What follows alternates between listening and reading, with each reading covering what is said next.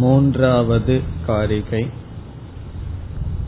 பூதஸ்ய ஜாதிமிச்சந்தி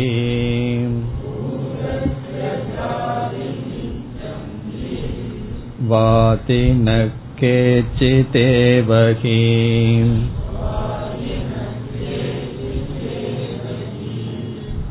அபூதஸ்யா பரே தீராஹ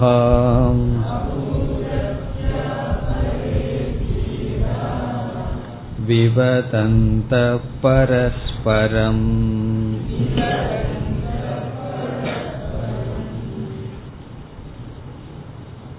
முதல் இரண்டு காரிகைகளில் மங்கள காரிகை செய்து, அதாவது மங்களம் செய்து,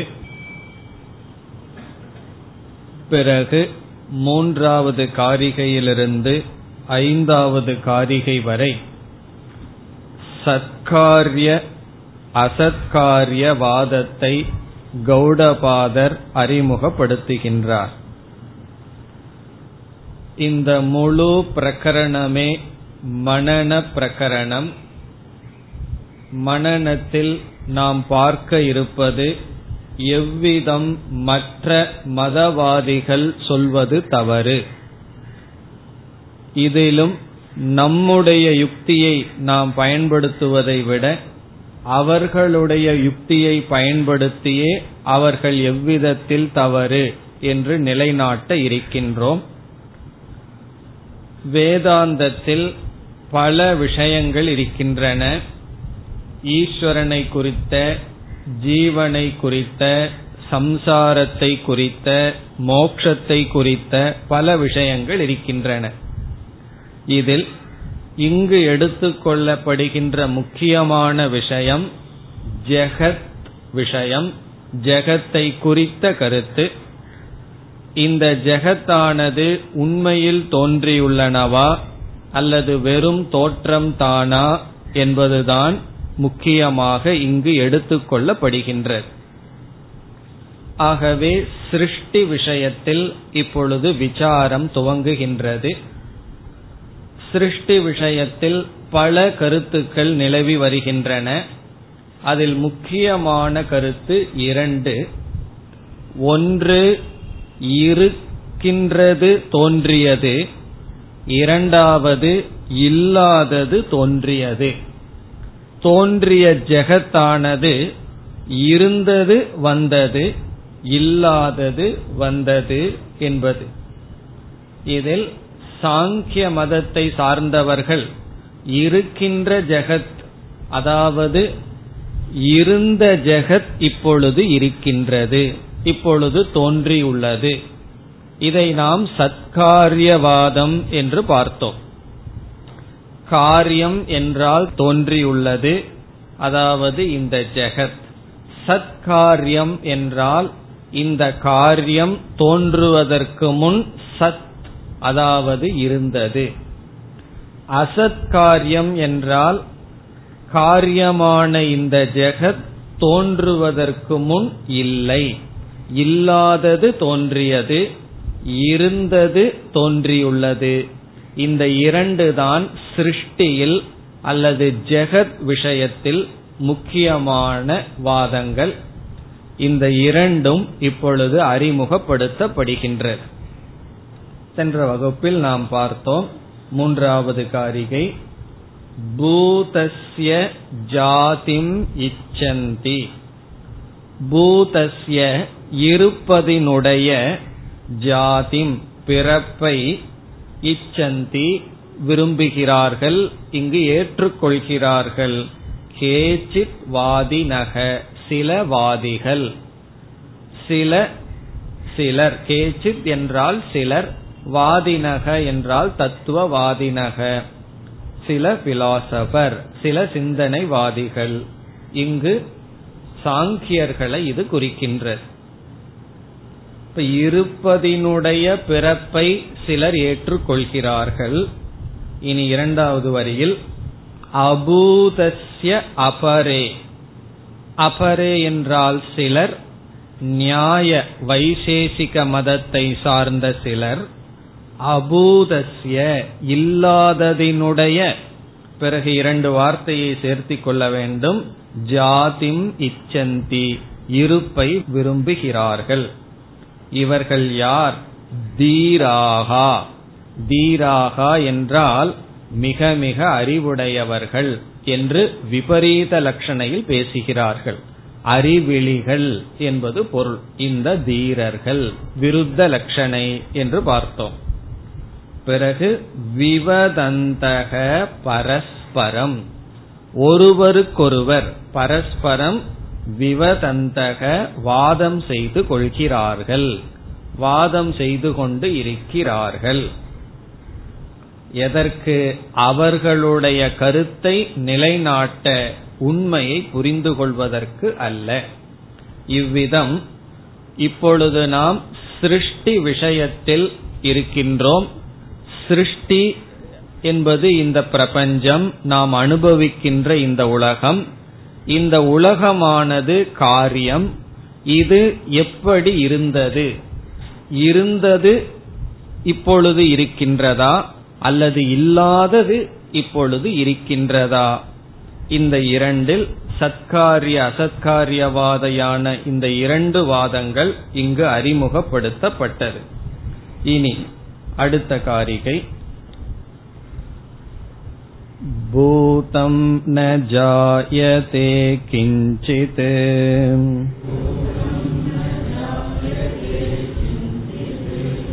அபூதம் நைவ ஜாயதே.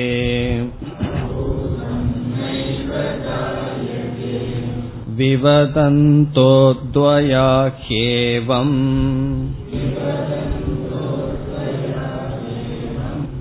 அஜாதிம் க்யாபயந்தி தே.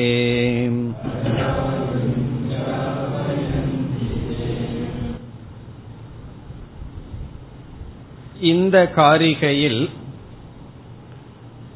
சத்காரியவாதி அசத்காரியவாதி ஆன இரண்டு மனிதர்கள் அவர்களுடைய கொள்கைகளை எப்படி வாதிக்கிறார்கள் என்று சொல்லப்படுகிறது.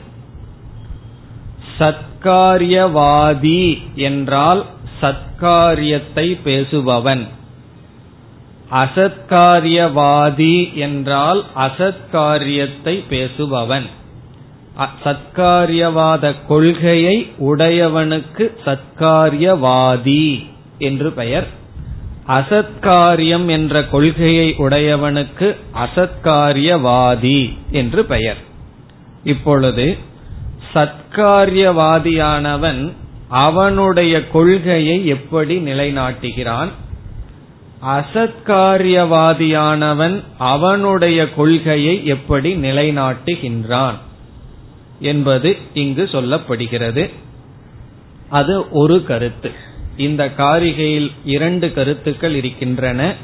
ஒரு கருத்து, இருவாதிகள் எவ்விதம் அவர்களுடைய கொள்கையை நிலைநாட்டுகிறார்கள், எந்த யுக்தியை பயன்படுத்தி அவர்கள் அவர்களுடைய கொள்கையை நிலைநாட்டுகிறார்கள். அது மட்டுமல்ல, ஒருவர் ஒருவருடைய கொள்கையை எப்படி மறுக்கிறார்கள். சத்காரியவாதியானவன் எந்த யுக்தியை பயன்படுத்தி அசத்காரியவாதியை தவறு என்று சொல்கின்றான், அதேபோல் அசத்காரியவாதியானவன் எந்த யுக்தியை பயன்படுத்தி சத்காரியவாதியை தவறு என்று சொல்கின்றான் என்பது இங்கு கொடுக்கப்படுகிறது. பிறகு இரண்டாவது கருத்து, இவ்விதம் இரண்டு வாதிகள் ஒருவரை ஒருவர் நீக்கிக் கொள்வதனால் என்ன விளைவு ஏற்படுகிறது, அதனுடைய பலன் என்ன என்றும் சொல்லப்படுகிறது. இரண்டு வாதிகள் எவ்விதம் வாதிக்கிறார்கள், வாதிக்கிறார்கள் என்றால் வாதம் செய்கிறார்கள் என்பது முதல் கருத்து. அவ்விதம் இரண்டு வாதிகள் ஒருவருக்கொருவர் வாதம் செய்வதனுடைய விளைவு என்ன என்பது இரண்டாவது கருத்து. இந்த இரண்டு கருத்தும் இந்த காரிகையில் இருக்கின்றது. இப்பொழுது ஒரு வாதியானவன் எப்படி வாதிக்கின்றான் என்று பார்ப்போம். பூதம் ந ஜாயதே கிஞ்சித் அபூதம் நைவ ஜாயதே. இப்பொழுது முதல் பகுதி, பூதம் கிஞ்சித் ந ஜாயதே.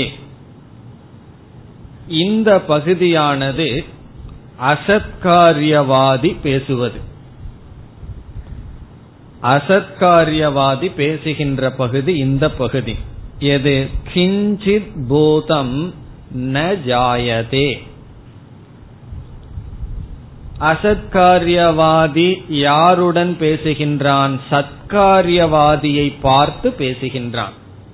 சத்காரியவாதி என்ன கொள்கையுடன் இருக்கின்றான்? சத்காரியம் என்று சொல்வதிலிருந்தே இருப்பது தோன்றியுள்ளது என்று அந்த கொள்கையுடன் இருக்கின்றான். அசத்காரியவாதி சொல்கின்றான், இருப்பது தோன்ற வேண்டிய அவசியம் இல்லையே, ஆகவே உன்னுடைய கருத்து தவறு. அதுதான் இங்கு சொல்லப்படுகிறது.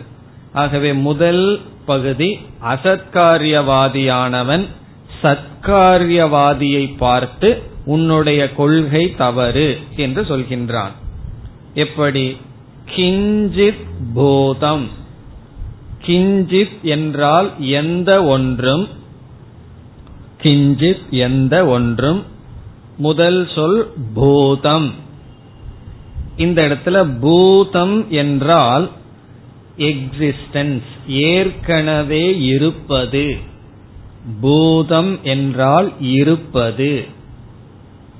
பஞ்சபூதமோ அல்லது வேறொரு அர்த்தமோ இங்கு அல்ல.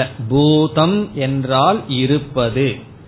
இருக்கின்ற எந்த ஒன்றும் ந ஜாயதே, பிறக்காது. பூதம் ந ஜாயதே, இருப்பது பிறக்காது.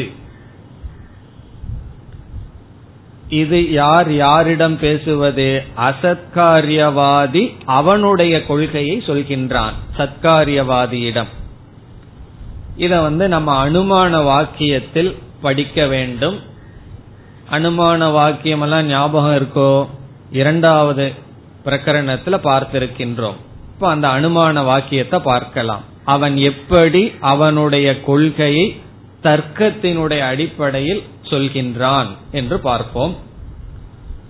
வித்யமான வஸ்து ந ஜாயதே. இது முதல் பகுதி. இப்பொழுது அனுமான வாக்கியம் பார்க்கிறோம். வித்யமான வஸ்து ந ஜாயதே. வித்யமான வஸ்து என்பது பக்ஷம். வித்யமான வஸ்துனா இருக்கின்றது. ந ஜாயதே சாத்தியம். வித்யமான வஸ்து என்றால் ஏற்கனவே இருக்கின்ற பொருள். அந்த பொருளை பற்றி சில முடிவு நம்ம பண்ணணும். ஆகவே வித்யமான வஸ்துங்கிறது பக்ஷம். அதை பற்றி என்ன முடிவு அசத்காரியவாதி செய்கின்றான்? ந ஜாயதே, பிறப்பதில்லை. இதனுடைய பொருள் இருக்கின்றது, இருக்கின்ற பொருள் பிறப்பதில்லை.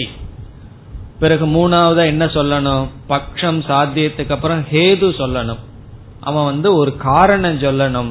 அந்த காரணம் என்ன சொல்றான்? வித்யமானத்வாத். வித்யமானத்வாத் என்றால் அது இருப்பதனாலேயே, அது இருக்கிறதுனாலேயே பிறப்பதில்லை, பிறக்க வேண்டிய அவசியம் இல்லை. இப்ப அனுமான வாக்கியம் எப்படி வருகிறது? வித்யமான வஸ்து ந ஜாயதே வித்யமானத்வாத். தமிழ்ல சொன்னா இருக்கின்ற பொருள் பிறக்க வேண்டிய அவசியம் இல்லை, இருக்கின்ற காரணத்தினால். அது இருக்கின்ற காரணத்தினாலேயே இருக்கின்ற எந்த ஒன்றும் பிறக்காது, பிறக்க முடியாது, பிறக்க வேண்டிய அவசியம் இல்லை. பிறகு அனுமான வாக்கியத்துல இனி ஒன்னு சொல்லணும், உதாரணம் ஒன்னு சொல்லி ஆகணும், திருஷ்டாந்தம் ஒன்னு சொல்லணும். அது என்ன சொல்றான் இவன்? ஆத்மவது, ஆத்மாவை போல. இது எல்லாராலையும் ஏற்றுக்கொள்றதான் திருஷ்டாந்தம். ஒரு உதாரணம் சொன்னோம்னா அது எல்லோராலும் ஏற்றுக்கொள்ளப்பட வேண்டும். அதனால இவன் ரொம்ப அழகான உதாரணத்தை கொடுத்துட்டான், ஆத்மான்னு சொல்லிட்டான். யாரும் எதிர்த்து பேச முடியாது, ஏன்னா ஆத்மா எல்லா சமயங்கள்லயும் எல்லா காலத்திலயும் இருக்கின்றது. இப்ப எப்படி இவனுடைய அனுமான வாக்கியம், வித்யமான வஸ்து இருக்கின்ற ஒரு பொருள் ந ஜாயதே பிறப்பதில்லை, வித்யமானத்துவாத் இருக்கின்ற காரணத்தினால் ஆத்மாவை போல. எப்பொழுதெல்லாம் ஒரு பொருள் இருக்கின்றதோ அப்பொழுதெல்லாம் அது பிறக்காது. எத்திர எத்திர வித்யமானத்துவம் தத்திர தத்திர அஜாயமானத்துவம், எங்கெல்லாம் ஒரு பொருள் ஏற்கனவே இருக்கின்றதோ அங்கெல்லாம் பிறப்பு என்பது அந்த பொருளுக்கு இல்லை. இப்ப இந்த ஒரு யுக்தியை பயன்படுத்தி, அதனாலதான் நான் சொல்றேன் இல்லாததுதான் பிறக்குது.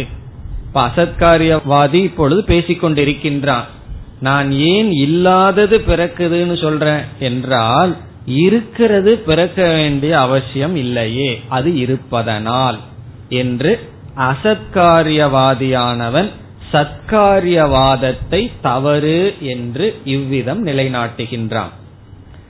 பூதம் ந ஜாயதே கிஞ்சித், அதுவரை.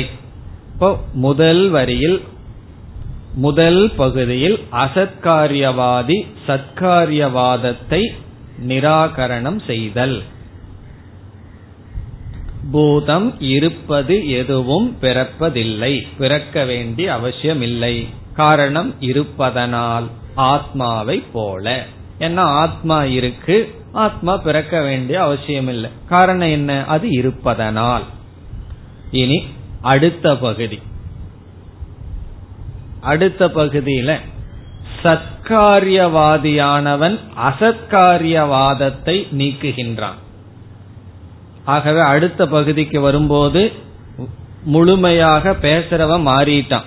இப்ப யார் யாரிடம் பேசுகிறார்கள், சத்காரியவாதியானவன் அசத்காரியவாதியை பார்த்து உன்னுடைய கருத்து தவறு என்று சொல்கின்றான். அவன் என்ன சொல்றான்னு பார்ப்போம். அபூதம் நைவ ஜாயதே, அபூதம் என்றால் இல்லாதது, நைவ எப்பொழுதும், ஜாயதே பிறப்பதில்லை, இல்லாதது பிறக்காது, இல்லாததற்கு பிறப்பு என்பது என்றும் கிடையாது. இப்ப இது யார் யாரிடம் பேசுவது, சத்காரியவாதியானவன் அசத்காரியவாதியை பார்த்து பேசுகின்றான். நீ என்ன சொல்ற, இல்லாதது தோன்றியதுன்னு சொல்கின்றாய், இல்லாதது எப்படி தோன்றும், ஆகவே இல்லாதது தோன்ற முடியாது. இந்த சத்காரியவாதியானவன் கொடுக்கின்ற அனுமான வாக்கியம் என்ன, அவன் அந்த யுக்தியை எப்படி முறைப்படி கொடுக்கின்றான், அதை இப்பொழுது பார்க்கலாம். முன் சொன்னது போலயேதான், அவித்யமான வஸ்து ந ஜாயதே. முன்ன வந்து வித்யமான வஸ்துன்னு சொன்னோம், இப்ப அவித்யமான வஸ்து, இல்லாத பொருள் பிறக்காது. அவித்யமான வஸ்து அப்படின்னா இல்லாதது, அது வந்து இங்கு பக்ஷம். இல்லாதத பற்றி நம்ம ஏதோ ஒரு முடிவு பண்றோம், என்ன முடிவு பண்றோம், ந ஜாயதே அது பிறக்காது. இப்ப சாத்தியம் என்ன, ந ஜாயதே, பக்ஷம் என்ன, இல்லாதது, அசத் ந ஜாயதே இல்லாதது பிறக்காது. அசத்தை தான் நம்ம அவித்தியமான வஸ்து அப்படின்னு சொன்னோம். பிறகு ஹேது என்ன, இவனும் அதே போல பேசுகின்றான், அவித்தியமானத்துவாத் இல்லாததனால், அது இல்லாமல் இருக்கின்ற காரணத்தினால். இதற்கு முன்னாடி அவன் என்ன சொன்னா, இருக்கிறதுனால பிறக்காது, இருக்கிறது பிறக்காதுன்னா. என் சாங்கியம் என்ன சொல்றான், சத்காரியவாதி இல்லாதது பிறக்காது, அது இல்லாத காரணத்தினால். அவன் ஒரு உதாரணம் கொடுத்தான், என்ன உதாரணம், ஆத்மவத்துன்னு. இவன் ஒரு உதாரணம் கொடுக்கின்றான், சசவிஷானவது. சசவிஷானம் என்றால் முயல் கொம்பு, முயல் கொம்பை போல. சச ந முயல், விஷானம்னா கொம்பு, சஷ விஷானவது என்றால் முயல் கொம்பை போல. முயல் கொம்பு இருக்கா இல்லையா என்றால் முயலுக்கு கொம்பு இல்லை. சிட்டியில் இருக்கிறவங்களுக்கு அது தெரியாது, அது கொம்பு இருக்குமா இல்லையான்னு. இல்லைன்னு வச்சுக்குவோம், புரிஞ்சுக்குவோம். முயலுக்கு கொம்புங்கிறது கிடையாது. இப்ப அந்த கொம்பு வந்து பிறக்குமா என்றால் அது எப்படி பிறக்கும், அதுதான் இல்லையாச்சே. ஆகவே சஷ விஷானவது என்றால் அத்தியந்த அசத்தாக ஒன்று இருந்தால் அது எப்படி பிறக்க முடியும். இவ்விதம் அவித்யமான வஸ்து ந ஜாயதே அவித்யமானத்வாத் சஷ விஷானவது. தமிழ்ல சொன்னா இல்லாத ஒன்று என்றும் பிறக்காது, அது இல்லாத காரணத்தினால் முயல் கொம்பை போல. இப்ப இந்த வாதத்தை யார் யாரிடம் சொல்கிறார்கள், சத்காரியவாதியானவன் அசத்காரியவாதியை பார்த்து சொல்லி அவனுடைய கொள்கை தவறு. அதனால சத்காரியவாதி என்ன சொல்றான், அதனாலதான் நான் சொல்றேன் இருக்கிறது பிறக்குது. அவன் என்ன சொல்றான், இருக்கிறது பிறக்க வேண்டியதில்ல, அதனாலதான் நான் சொல்றேன் இல்லாதது பிறக்குது.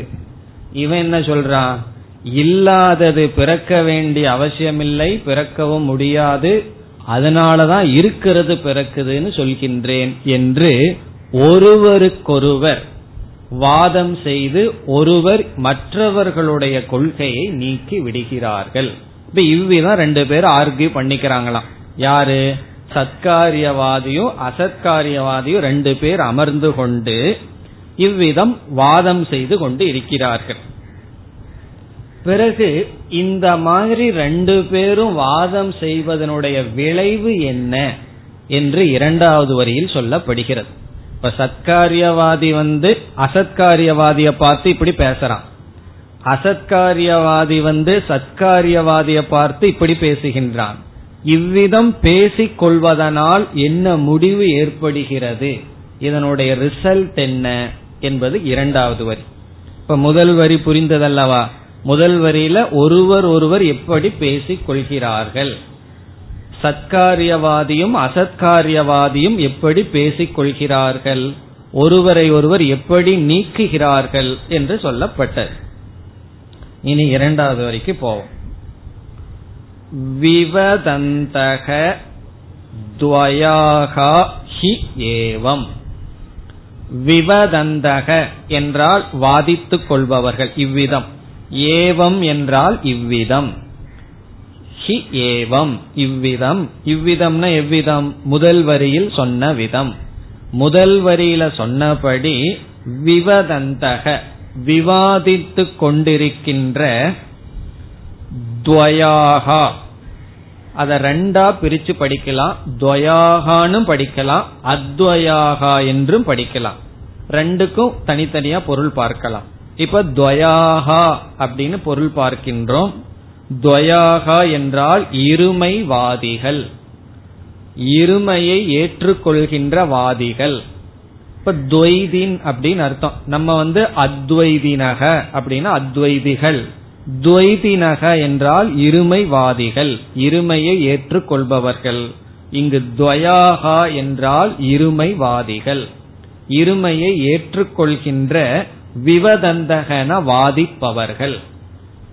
இப்ப இருமையை பற்றி, இருமை என்ற கொள்கையை உடைய இந்த இரண்டு வாதிகள், இந்த வாதிகள் இவ்விதம் வாதிப்பதனால் என்ன நேரிடுகிறது என்றால், கடைசி பகுதி அஜாதிம் க்யாபயந்தி தே.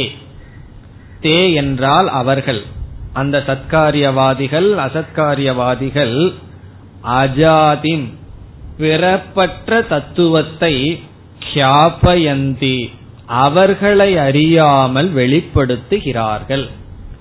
இதனுடைய விளைவு என்னன்னா அஜாதிவாதம் அப்படின்னு சொல்றார். இப்படி ரெண்டு பேரும் பேசி ஒருவரை ஒருவர் வந்து நீக்கிக் கொள்வதனுடைய விளைவு என்ன ஆகுதுன்னா அஜாதிவாதம் தான் சித்திக்கிறது அப்படின்னு சொல்றார். இப்ப ரெண்டு பேரும் ஒருவரை ஒருவர் மாற்றி வாதம் பண்ணி ஒருவரை ஒருவரை நீக்கிக் கொள்வதனுடைய விளைவு சத்காரியவாதமும் பொய், அசத்காரியவாதமும் போய் பிறகு அஜாதிவாதம்தான் உண்மை என்று இதனுடைய விளைவாகிறதுன்னு சொல்றார்.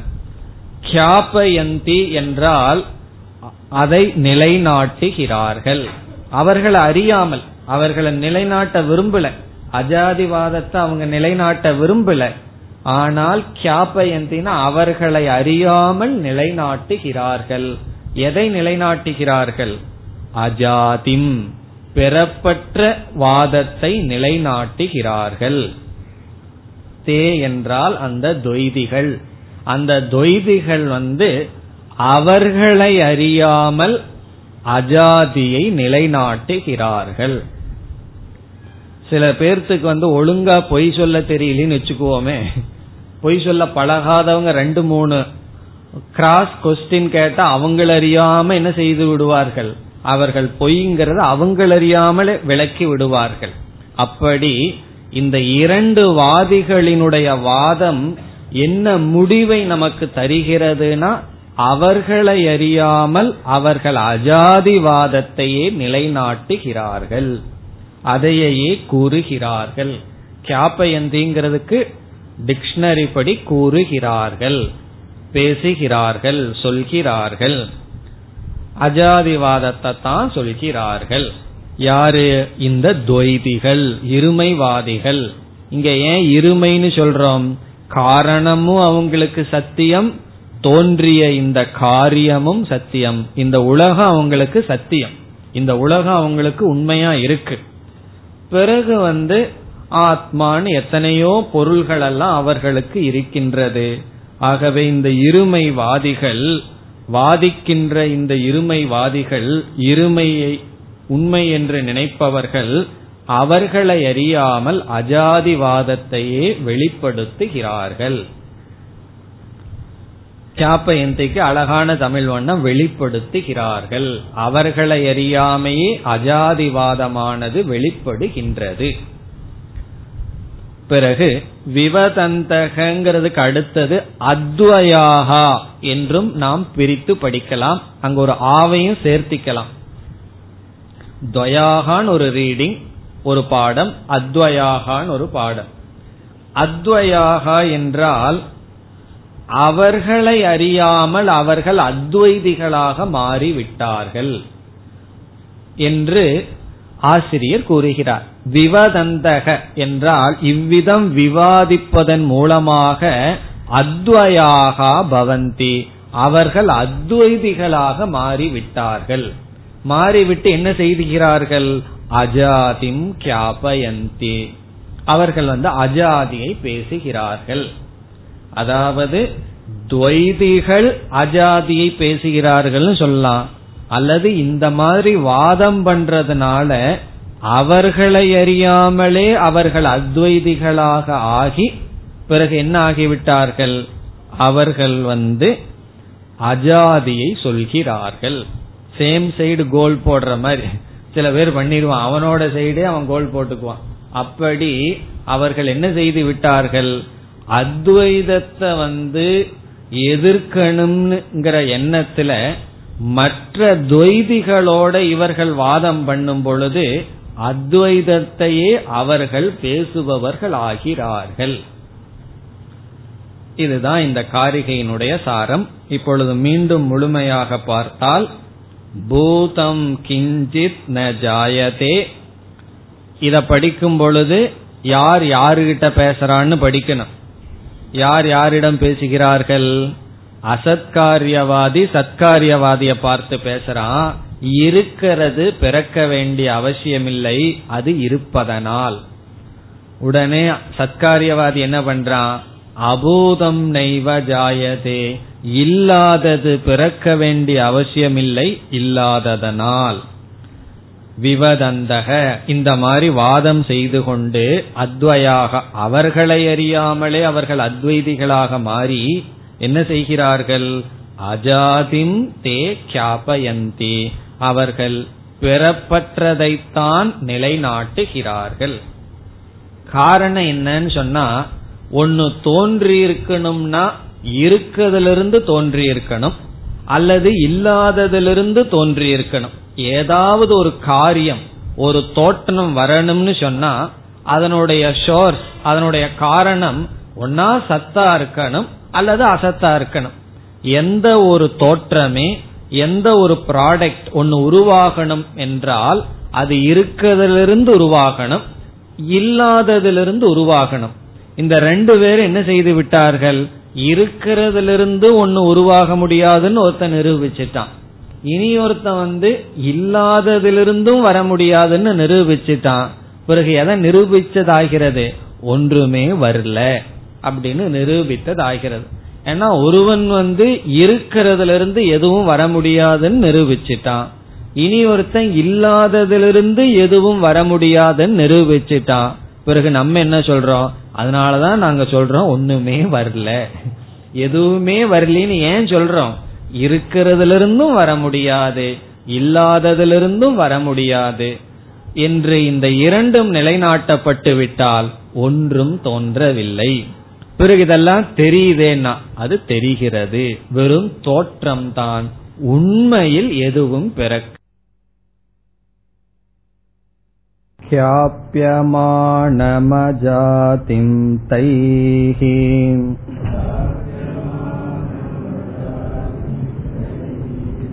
அனுமோதாமஹே வயம்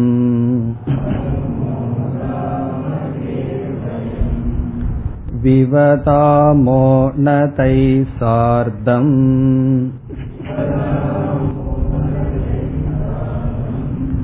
அவிவாதம் நிபோததே.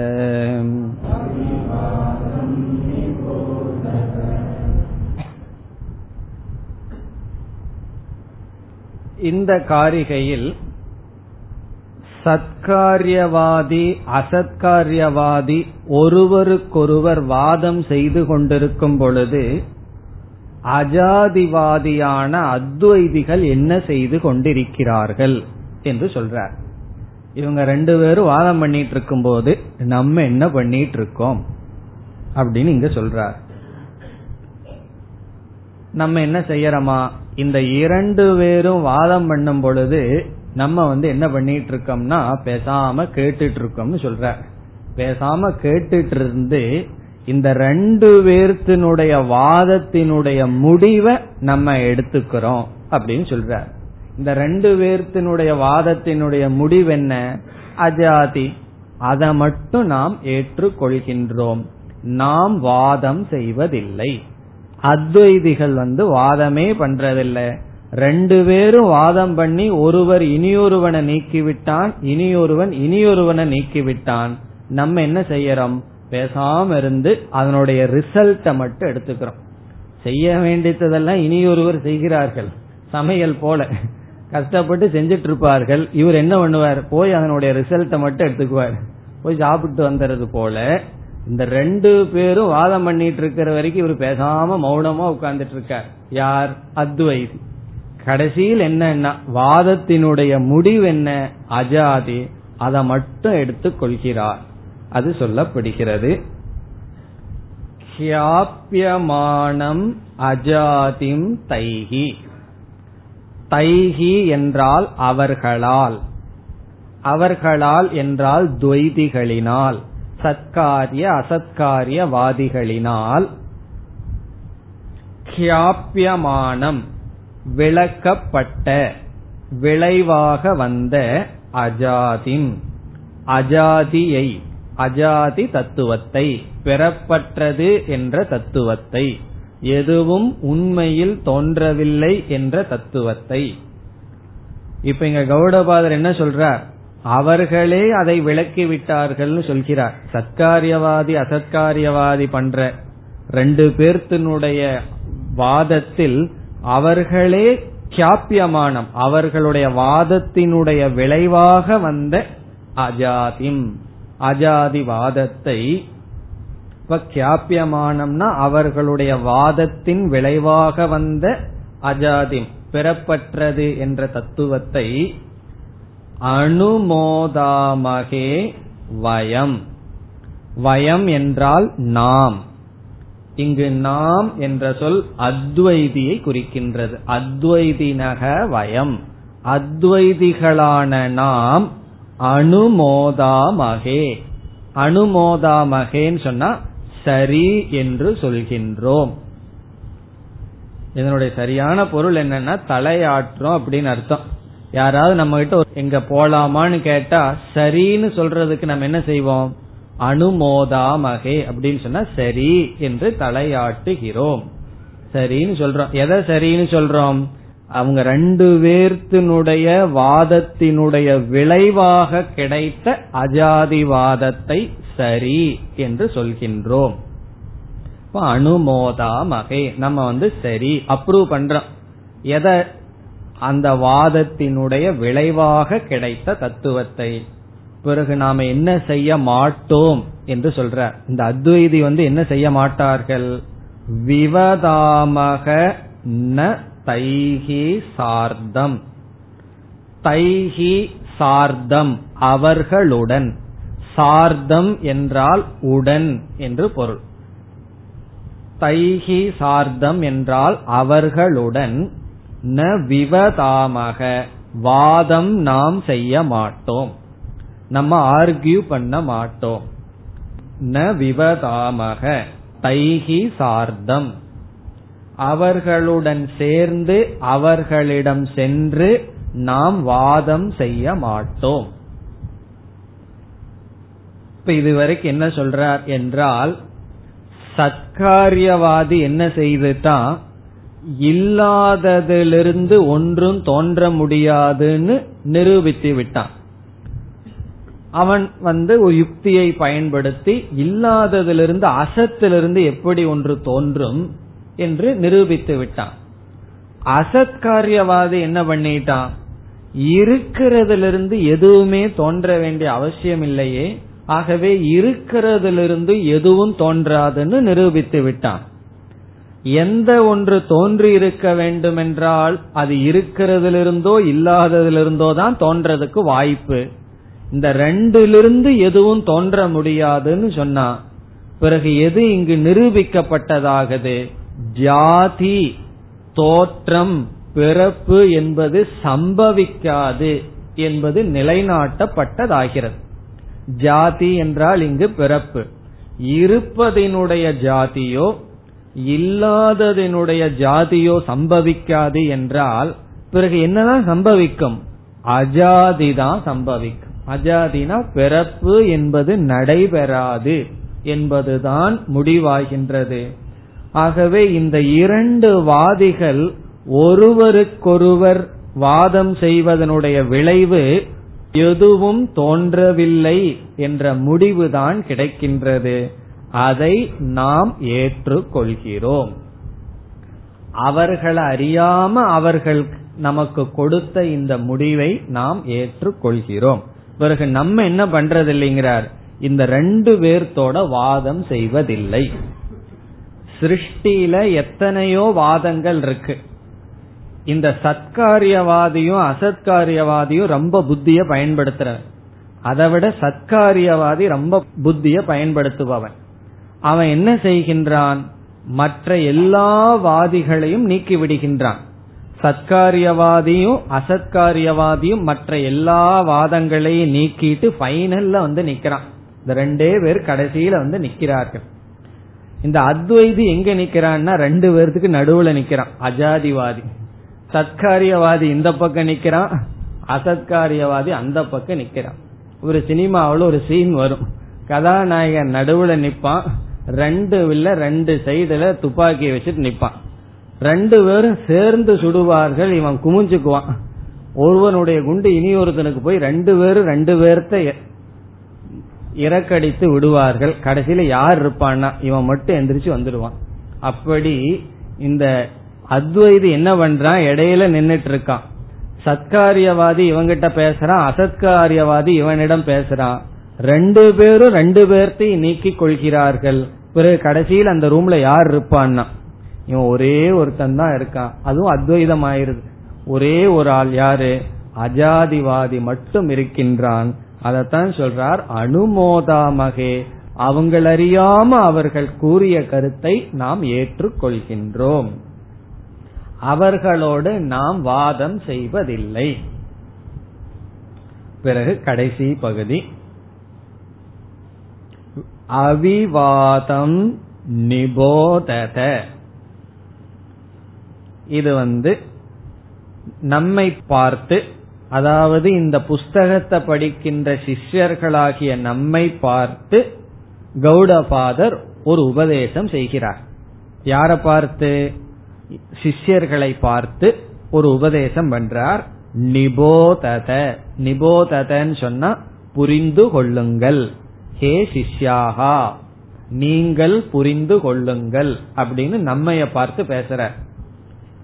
நம்மைய பார்த்துனா அத்வைதிகளை பார்த்து அல்லது அத்வைதத்தை புரிந்து கொள்ள விரும்புகின்ற முமுட்சுக்களை பார்த்து. நம்ம அத்வைதிகள் தான், சந்தேகம் இல்லையே. இல்ல நான் சத்காரியவாதத்துல சேர்ந்துக்கிறேன், அசத்காரியவாதத்துல சேர்ந்துக்கிறேன்னு சொல்ல மாட்டோமே. ஆகவே நம்ம பார்த்து சொல்ற அத்வைத தத்துவத்தை புரிஞ்சு கொள்கின்றவர்களை பார்த்து சொல்றார், நிபோதத நீங்கள் தெரிந்து கொள்ளுங்கள். என்ன தெரிந்து கொள்ளுங்கள்? அவிவாதம். அவிவாதம்னு சொன்னா இந்த அஜாதிவாதம் வாதத்துக்கு அப்பாற்பட்டது. அவிவாதம்னா வாதத்தினால நிலைநாட்டப்படுவதல்ல. ரொம்ப முக்கியமான சொல்லு அவிவாதம். ஏற்கனவே சொல்லியிருக்க, அவிவாதம் சொன்னா இது விவாதத்துக்கெல்லாம் அப்பாற்பட்டது. எது? அஜாதி தத்துவம். எதுவும் பிறக்கவில்லைங்கிற தத்துவத்தை நாம வாதம் பண்ணி ஒருவருக்கு புரிய வைக்க முடியாது. யாராவது வந்து ஏதோ சொல்றீங்க அஜாதி அஜாதின்னு சொல்லி, அதெல்லாம் நான் ஏற்றுக்கொள்ள மாட்டேன்னு சொன்ன என்ன சொல்லணும்? பேசாம இருக்கணும். இது வந்து வாதித்து புரிந்து கொள்ளவோ அல்லது வாதம் செய்து புரிய வைக்க வேண்டிய விஷயமோ அல்ல, வைக்கவும் முடியாது. இது வாதத்திற்கு அப்பாற்பட்ட விஷயம். எது உண்மை? அஜாதிவாதம். இந்த சிருஷ்டிங்கிறது வெறும் தோற்றம்ங்கிற தத்துவம் வாதத்திற்கு அப்பாற்பட்டது. இந்த காரிகைகளில் மூன்றிலிருந்து ஐந்து வரை சத்காரியவாதம் அசத்காரியவாதத்தை அறிமுகப்படுத்தி இரண்டு வாதிகள் ஒருவருக்கொருவர் நீக்கிக் கொள்கிறார்கள். அதனுடைய விளைவு நமக்கு அஜாதிவாதம்தான் அதனுடைய விளைவு. அதை நாம் ஏற்றுக்கொள்கிறோம். எவர்களுடனும் நாம் வாதம் செய்வதில்லை. பிறகு என்ன செய்வோம்? அசத்காரியவாதியை நீக்கணும்னா சத்காரியவாதிகிட்ட இருக்கிற வாதத்தை எடுத்துக்குவோம். சத்காரியவாதத்தை நீக்கணும்னா அசத்காரியவாதி பேசுறதையெல்லாம் நம்ம எடுத்துக்குவோம். இப்ப அவர்கள் பேசுறத நம்ம எடுத்துட்டு அவர்களுக்கு சொல்லுவோம். இல்லைன்னா அவங்க ரெண்டு பேர்த்தையும் பேச விட்டுட்டு பேசாம நாம இருப்போம். கடைசியில என்ன கிடைக்கும்னா அத்வைதம் தான் நமக்கு கிடைக்கும். இந்த தத்துவம் வாதத்திற்கு அப்பாற்பட்டது என்று புரிந்து கொள்ளுங்கள். இந்த முழு பிரகரணமே வாத பிரகரணம் தான். இனிமேல் வந்து எப்படி நம்ம ஆர்கியூ பண்ண போறோம், ஒவ்வொரு பூர்வ பட்சத்தை எல்லாம் எப்படியெல்லாம் நம்ம நிராகரணம் பண்ண போறோங்கிறது தான் இந்த பிரகரணத்திலேயே இருக்கு. ஆனாலும் கௌடபாதர் கவனமா இருக்கார். இது வாதத்திற்கு அப்பாற்பட்டது. இனிமேல் வர்ற எல்லா காரிகைகளிலும் வாதம் தான் பண்ண போறார். வாதம் பண்ணும் பொழுதே அவர் வந்து அந்த தாத்பரியத்தை மறக்காம இருக்கார். இந்த உண்மைங்கிறது வாதத்திற்கு அப்பாற்பட்டது. பிறகு கேட்கலாம், அப்படின்னா எதற்கு வாதம் பண்ணுகிறீர்கள், இதோட முடிச்சிட வேண்டியதுதானே அஞ்சாவது காரிகையோட என்றால், நம்ம மனனத்தினுடைய பிரயோஜனத்தை ஆரம்பத்திலேயே பார்த்தோம். மனனத்தினுடைய பிரயோஜனம் மௌனம். மனன நல்லா செய்தோம் அப்படின்னு சொன்னா பேசாம இருப்போம். மனன நம்ம நல்லா செய்யவில்லைனா தான் ஏதாவது பேசிக்கொண்டு வாதம் பண்ணி கொண்டு இருப்போம். ஏற்கனவே பார்த்தோம், தவற தவறுங்கிற உறுதி நம்ம அடைஞ்சோம்னா தான் தவறு நடக்கும்போது பேசாம இருப்போம். சரிய சரின்னு உறுதி பண்ணாதான் இந்த உலகமே அதை தவறுன்னு சொல்லும் பொழுதும் கூட நம்ம அசையாம இருப்போம். இந்த முழு மனனமே தவற எப்படி தவறுன்னு புரிந்து கொள்கின்ற கிரந்தம். அது எதற்குனா அவிவாதத்திற்காக இது இருக்கின்ற. இது நம்ம ஏற்கனவே பார்த்த கருத்து. இனி அடுத்த காரிகை அஜாதஸ்யைவ தர்மஸ்ய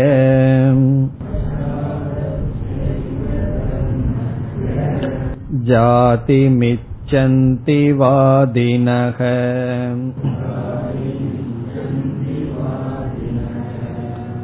அஜாதோ ஹ்யம்ருதோ தர்மஹ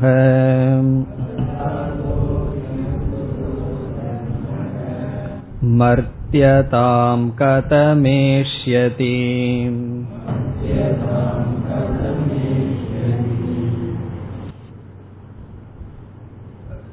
மூன்றாவது பிரகரணத்தில் அஜாதிவாதத்தை நிலைநாட்டுகின்ற சமயத்தில் தோன்றிய அனைத்தையும் இரண்டாக நாம் பிரித்தோம். ஜீவன் தோன்றியிருக்கலாம், ஜெகத் தோன்றியிருக்கலாம் என்று. பிறகு ஜீவனுடைய நிஷேதம் செய்தோம், ஜெகத்தினுடைய நிஷேதம் நாம் செய்தோம். இவ்விதம் ஜீவனுடைய தோற்றம் ஜெகத்தினுடைய தோற்றத்தை நாம் நீக்கி ஒன்றும் தோன்றவில்லை என்று நாம் அத்வைத பிரகரணத்தில் பார்த்தோம். அங்கு ஜீவனுடைய நிஷேதம் அதிகமாக செய்யப்பட்டது. ஆகாச திருஷ்டாந்தத்தில் ஞாபகம் இருக்கோ, ஆகாசத்தை உதாரணமா எடுத்துட்டு ஜீவனுடைய தோற்றம் வெறும் தோற்றம், உண்மையில் பிறக்கவில்லைன்னு பார்த்து, பிறகு விதவிதமான ஸ்ருதியினுடைய துணை கொண்டு பார்க்கப்பட்டது. அங்கு ஜெகத்தினுடைய நிஷேதம் அதிகமாக செய்யப்படவில்லை.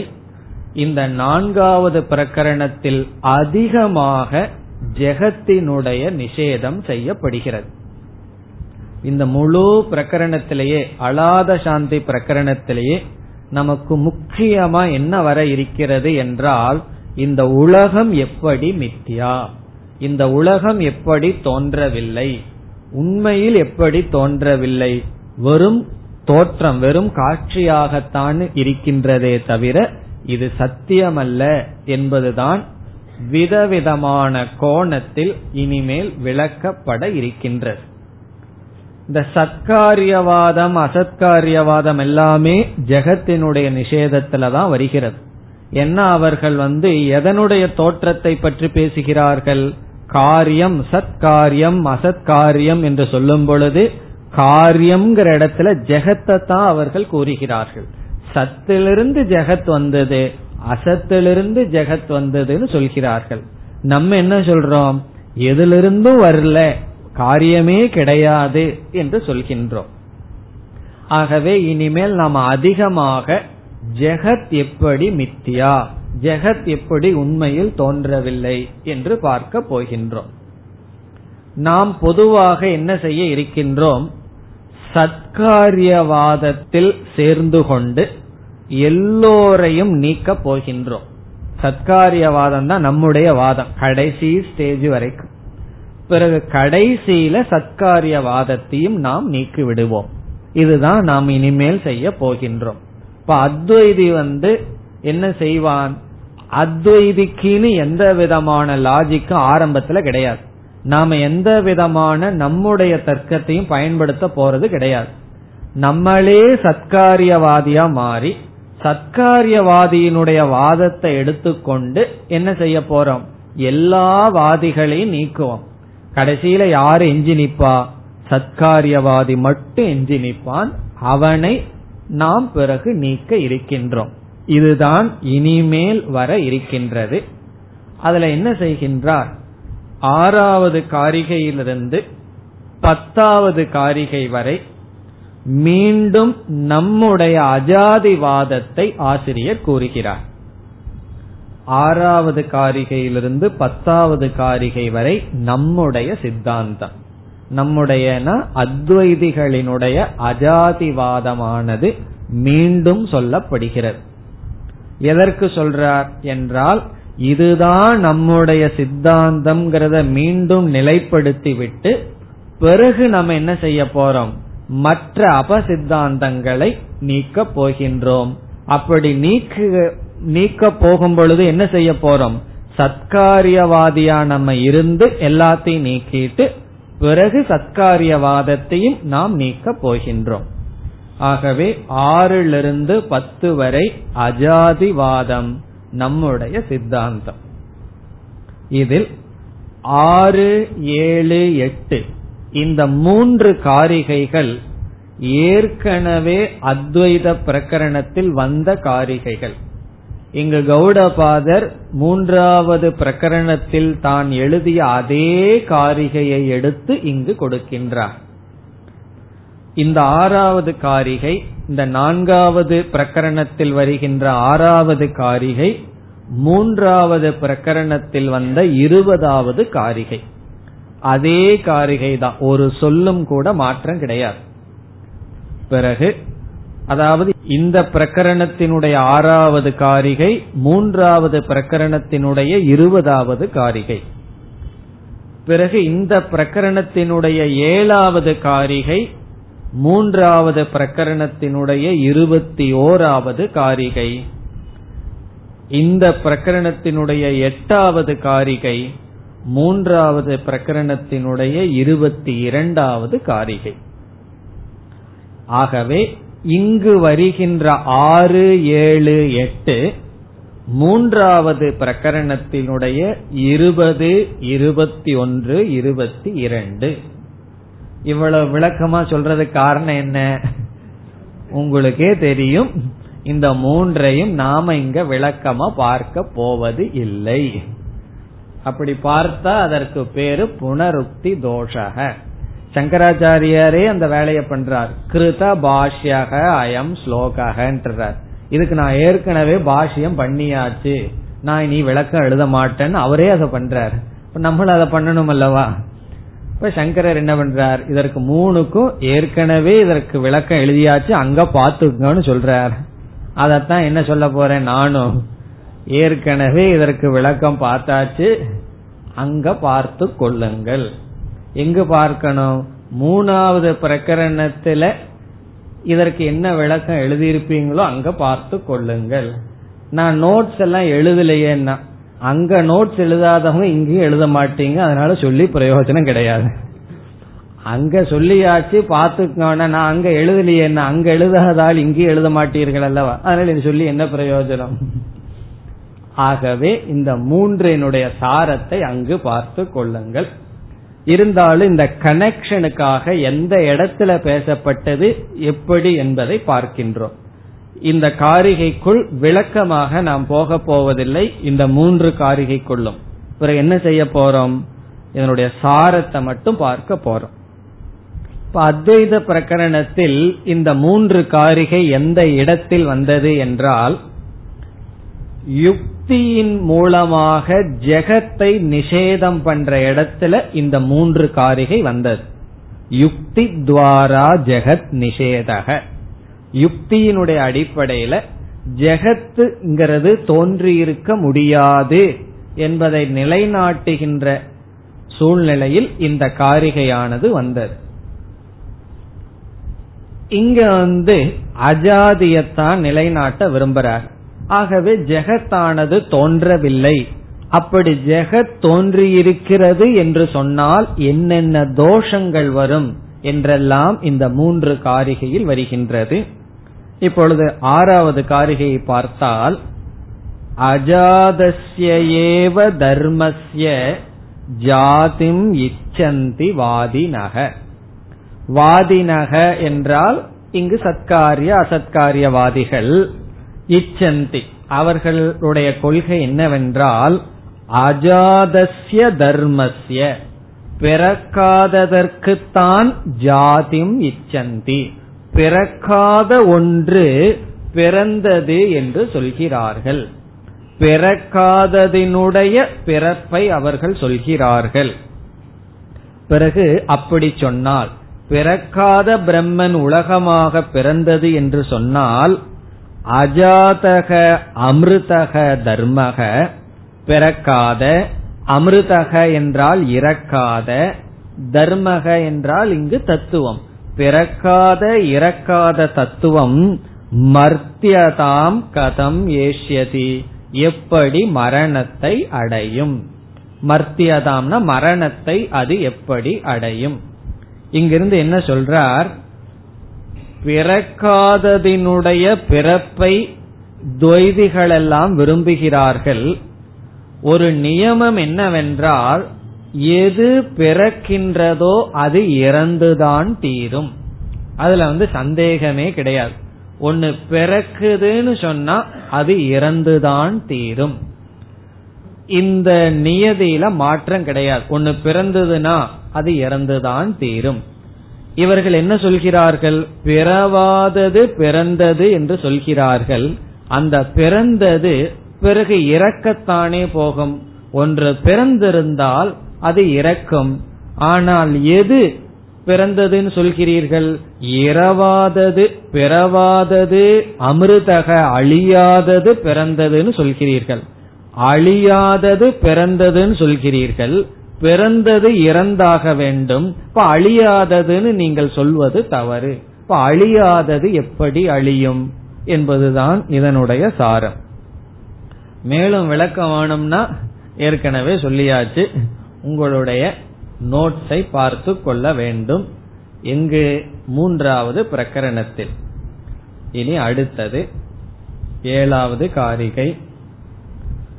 ந பவத்யம்ருதம் மர்த்யம்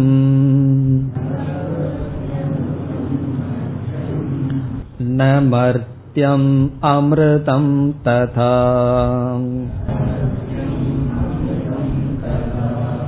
பிரகிருதேரன்யதா பாவக.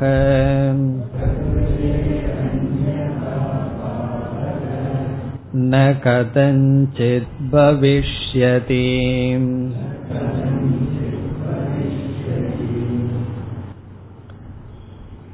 இதுவும் ஒரு முக்கியமான காரிகைன்னு அங்கேயே பார்த்தோம். இதற்கு அங்கு விளக்கம் நாம் பார்த்தோம். இதனுடைய சாரம் என்னவென்றால், ஒன்று இனியொன்றாக மாறாது. ஒன்று இனியொன்றாக மாறாது.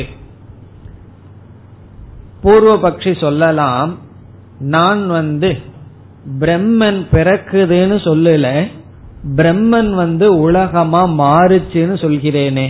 பிறக்குதுன்னு சொன்னாத்தேன இந்த கஷ்டம்.